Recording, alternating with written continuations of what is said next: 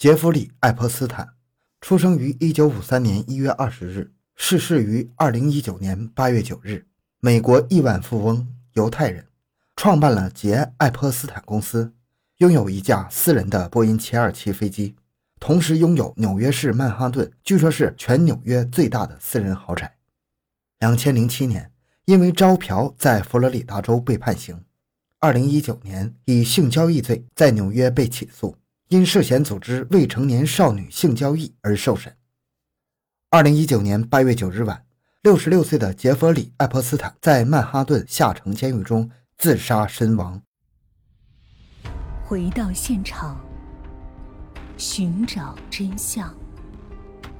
小东讲故事系列专辑由喜马拉雅独家播出。爱泼斯坦是犹太人，众所周知，欧洲的犹太人在二战时遭到迫害，一部分犹太人为了避祸而前往美国，其中就包括爱泼斯坦的父母。当时能去到美国的犹太人都是精英，所以在绝大多数外来移民只能做苦工的大环境里，爱泼斯坦的父亲通过手段运作得到了一份纽约园林局的工作，而母亲则进入了学校。这使得爱泼斯坦的家庭的阶级得到了提升，为他日后的发展埋下了伏笔。学生时代，爱泼斯坦先后进入了科博联盟学院和纽约大学，可是他从小就心术不正，厌恶学习，却喜好投机，所以在宽进严出的美国大学，爱泼斯坦没有顺利毕业。或许是继承了父亲乃至犹太人长袖善舞的特点，经过了父亲的资助和自己的运作，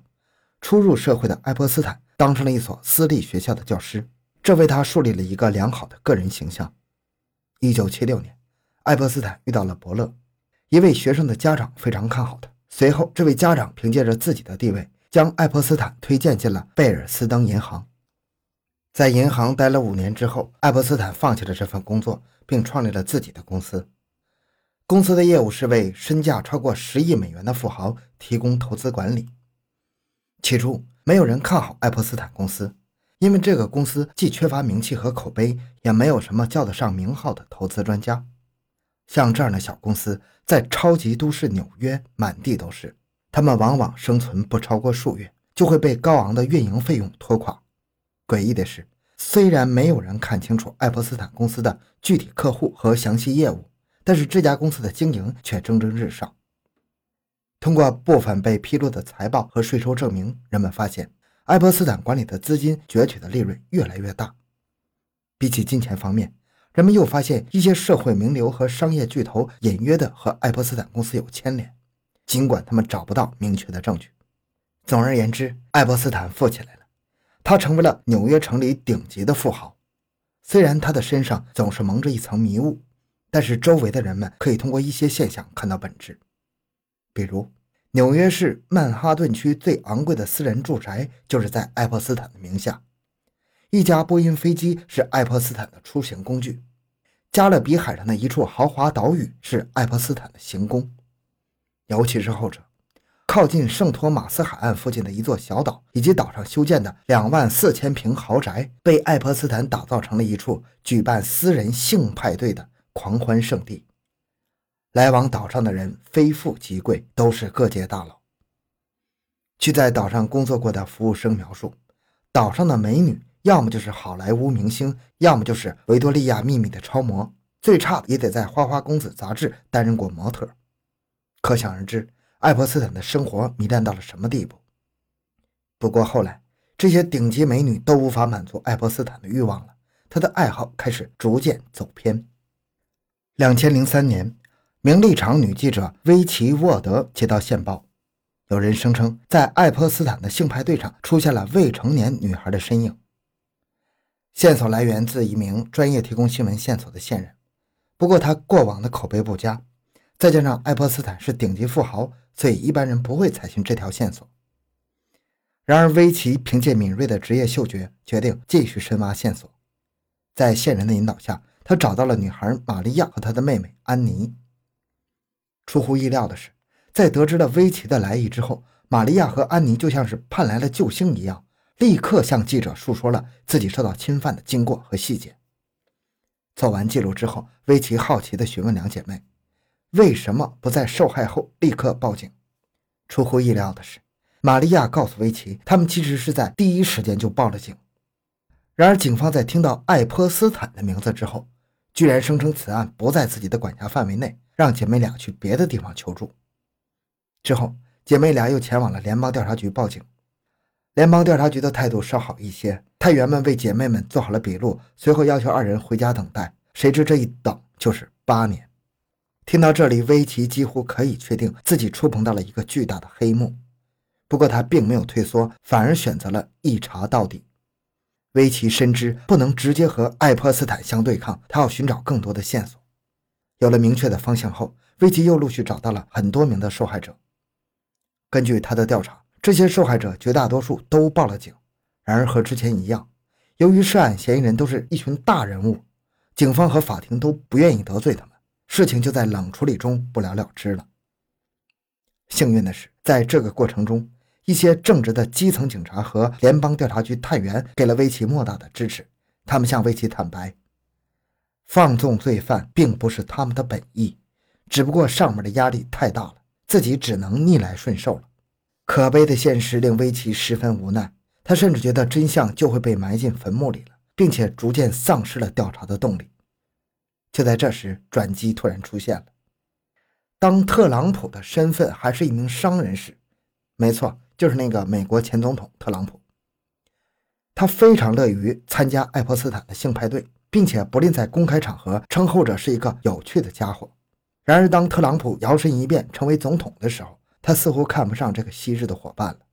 二零一九年，法官肯尼斯·马拉，一位和威奇有着共同目标的好人，发现了爱泼斯坦犯罪的证据，于是他申请对爱泼斯坦重启调查。由于这些年来联邦调查局掌握了大量的证据，所以形势对爱泼斯坦非常不利。而这个时候，特朗普总统为了打击他的竞争对手，提高自己的支持率，急需一件争取民心的面子工程，所以他以最高执政者的身份默许了对爱泼斯坦的调查。同年，爱泼斯坦就被捕入狱了，而他的罪名居然是匪夷所思的未成年人贩卖。这个罪名就有点尴尬了，虽然是均涉及未成年人，但是贩卖人口和奸淫未成年少女犯罪程度相差甚远，社会影响也不可同日而语。这也被看作是特朗普或者是某些幕后大佬为爱泼斯坦做出的保护。因此爱泼斯坦入狱之后信心满满，他相信凭借不菲的财力可以雇到优秀的律师帮助自己脱罪。爱泼斯坦被投进了大都会监狱，而这段时间外面没有闲着。二零一七年，美国爆发了 MeToo 运动，这个运动最初就是为了声讨性骚扰者和性犯罪的。二零一九年，该运动达到顶峰，所以很多人期望看到爱泼斯坦这种名人的结局。而令人意外的是，二零一九年八月十日，财力滔天的爱泼斯坦却在狱中离奇身亡了。这个消息太过劲爆了，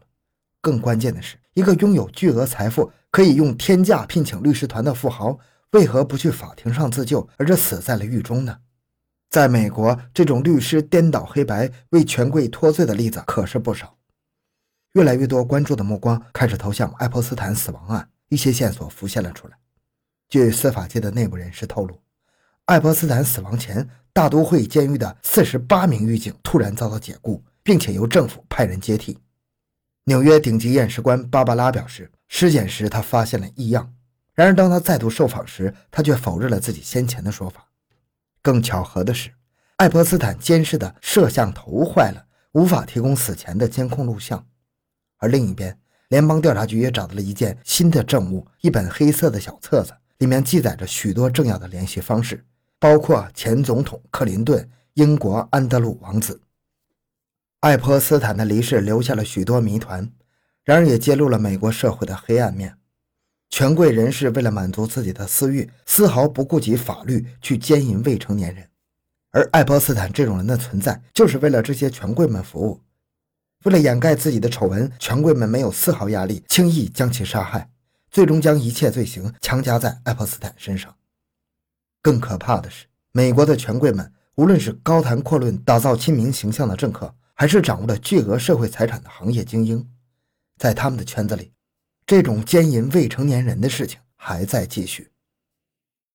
好，今天内容就到这里。小东的个人微信号 六五七六二六六， 感谢您的收听，咱们下期再见。